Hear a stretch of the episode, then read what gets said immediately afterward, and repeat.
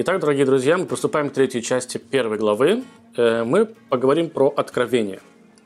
И дарование закона как таковой, вообще, как все это происходило с точки зрения истории и э, важность всего этого действия. Эм, когда мы говорим, что человек должен быть подобен Богу в мыслях, действиях и так далее, то Франкл использует очень интересный пример с перспективой.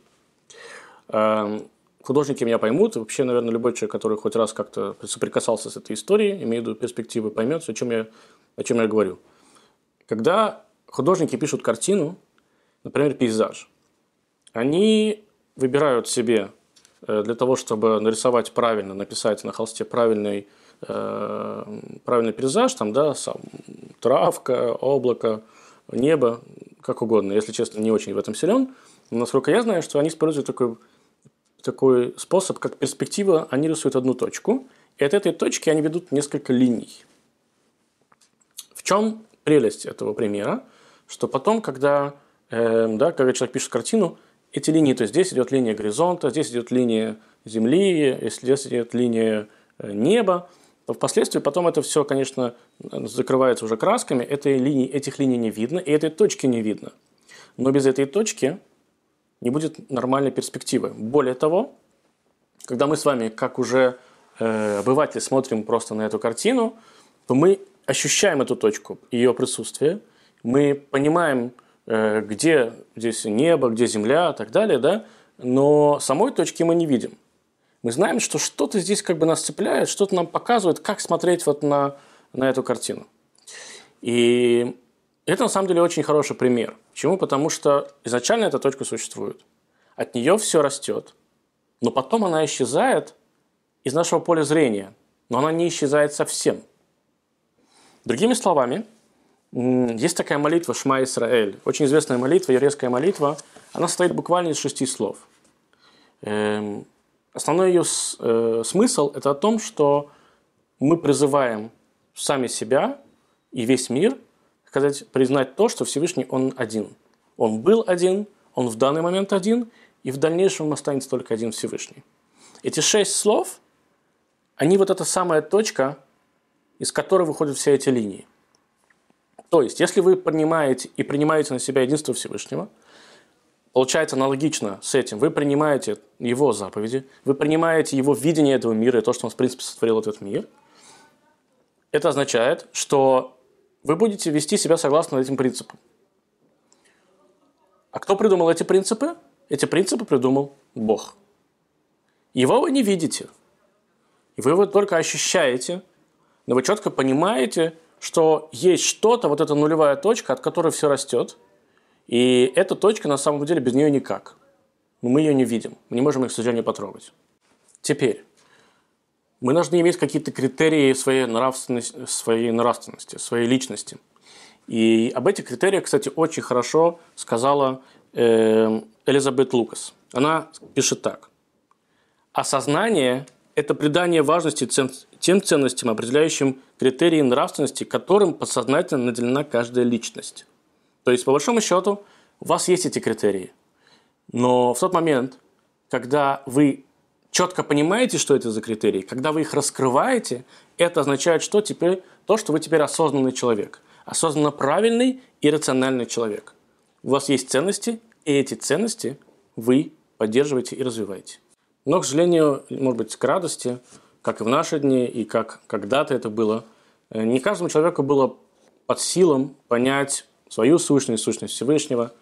Были некоторые такие люди, мы их называем патриархами. Э, как Авраам, Ицхак, Яков, э, Йосеф.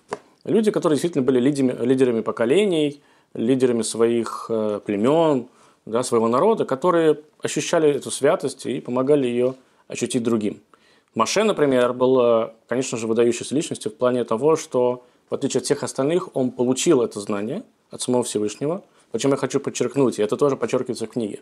Он получил знание обо всем, обо всех заповедях, не только 613 заповедей, которые соблюдают иудеи, но и 7 заповедей Ноха.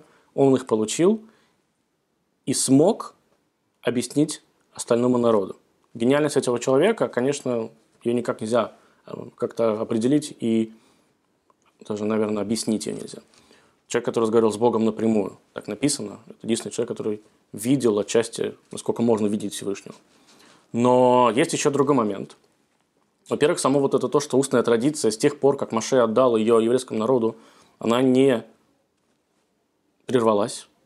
И тот самый свиток Торы, по крайней мере, мы в это верим, и есть этому все предпосылки, тот самый свиток Торы, который сейчас мы видим в синагогах, э, это точно такой же свиток, который когда-то написал своими руками Маше.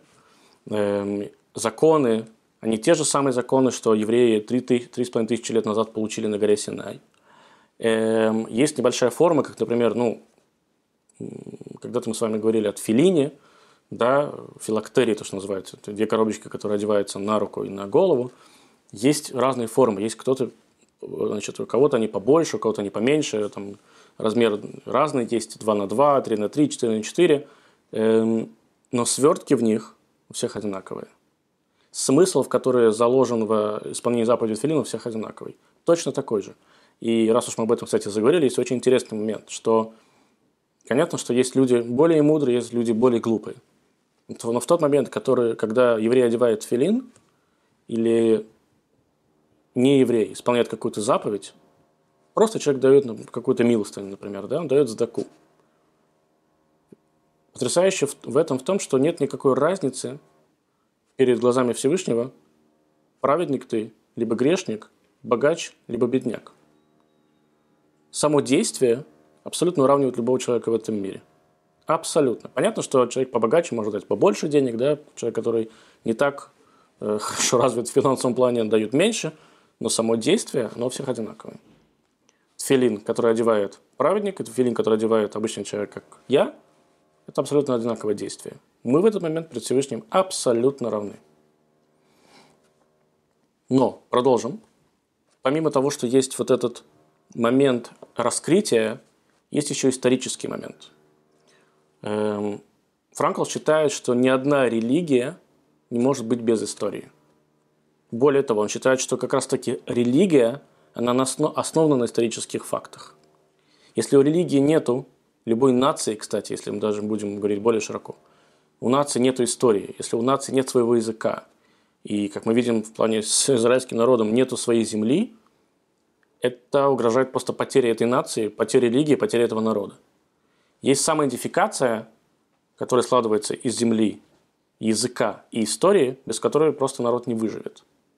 И религии в том числе.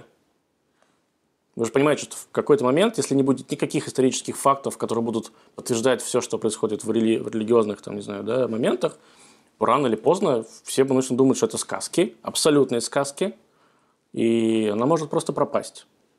В иудаизме же и в знании о Ноахе мы точно понимаем, что есть, что был царь Давид. Мы точно понимаем, что был царь Соломон, хотя есть всякие, конечно, взгляды разные, да, но мы точно понимаем, что есть э, Святая Земля, есть город Иерусалим. Мы видим это живьем. Городу, который больше двух тысяч лет, и он стоит до сих пор. Есть исторические факты, подтверждающие все это. И, конечно же, у любых других религий, которые сегодня есть, у них тоже эти исторические факты существуют. Но тех религий, которые сегодня нет, и подтверждения им тоже не было. Поэтому вот, этот, вот эта перспектива, можно глобально назвать вот эту точку, то есть Всевышнего, из которой выходят две линии. Это история и традиция. И когда они выходят из одного, из одной точки, и то как раз-таки эта точка, она их охраняет. И тогда они могут вообще как-то проецироваться на этот мир. Вот как об этом пишет сам Франкл. Человек, обратите внимание, он говорит не только то, что я сказал сейчас про народ, он говорит про каждого человека. Человек, у которого нет связи с религиозной традицией, подобен человеку без языка. Сейчас мы тоже объясним, это еще одна идея. Как религиозный язык в общем, так и сам человек обретает смысл только в рамках принадлежности к своей религиозной традиции. Здесь мы вкладываем еще немножечко другой смысл. Помимо того, что нас как э, людей, да, как религиозных людей охраняет язык, земля и э, история, так еще здесь немножечко о другом говорит Франкл. Он говорит, что человек, у которого нет связи с религией, это человек, который не, не разговаривает. Он не знает, как разговаривать, нет языка. Франкл утверждает, повторюсь, это не какой-то еврейский мудрец, обычный человек, да, ну, не обычный, конечно, философ, психолог, но человек утверждает, что любому мужчине, любому женщине в этом мире нужно хотя бы какое-то, не надо, насколько я понимаю, не надо кричать теперь, что ты религиозный, не надо там, может быть, не обязательно окунаться в это в омут с головой, но чувствовать себя относящимся к какой-то религии, это обязательно. Иначе вы просто потеряетесь. Но есть небольшой парадокс – в тот момент, когда вы начинаете себя ассоциировать вот с этими э, э, данными, да, вот с этими универсальными законами, законами Ноаха, это немножечко вступает в данный момент в резонанс с тем, как мы, как мы с вами сегодня живем. Почему? Потому что мы сегодня живем, ну, если образно говорить, мы хотим быть свободными, и свободными от. Я хочу быть свободным от того, как мне одеваться, я хочу быть свободным от того, где мне жить, я хочу быть свободным от того, как мне думать, да, хочу быть свободным от того, как мне говорить. Не надо меня вообще никак ограничивать. Когда мы с вами начинаем жить согласно вот этим э, универсальным законам, то Франкл, и это, кстати, э, да, тоже говорит религию, он говорит, нет, не нужно жить свободой от, нужно жить свободой для. Для чего? Для самореализации. Для самореализации как тебя как человека, твоих ценностей и твоей внутренней направленности, твоих Э, каких-то правильных действий. Чтобы было более понятно, я снова, с вашего позволения, процитирую Франкла. Эм, пишет так. Истинное понимание свободы приходит, когда личность подчиняет себя свободно, внимание, закону. То есть вы не препятствуете себя, э, свое «я», да, свое существо, чтобы просто делать так, как, ну, как этого требует закон. При этом ответственность становится как бы оборотной стороной свободы, формируя вместе тем самым внутреннюю упорядоченность закона. Такая связанность в этом смысле означает не более и не менее, представляя собой буквальный перевод слова «религия». То есть, смотрите, что получается. Свобода – это когда не то, что вы делаете, что вы хотите, а свобода – это тогда, когда вы делаете так, как надо, и вам с этим комфортно – это означает, что действительно вы сейчас свободный человек. Тогда получается, что ответственность за вот эту, за ваши действия, как он здесь пишет, да, это действительно оборотная сторона. Вы ее не видите, вы ее не ощущаете, и она как бы, ну, вам не нужно даже вот этого понятия нести ответственность, вообще никак на себя взваливать, потому что вы делаете все правильно. Когда мы говорим, что человек должен нести за это ответственность? Тогда, когда он Возможно, накосячит, уж извините за мой французский.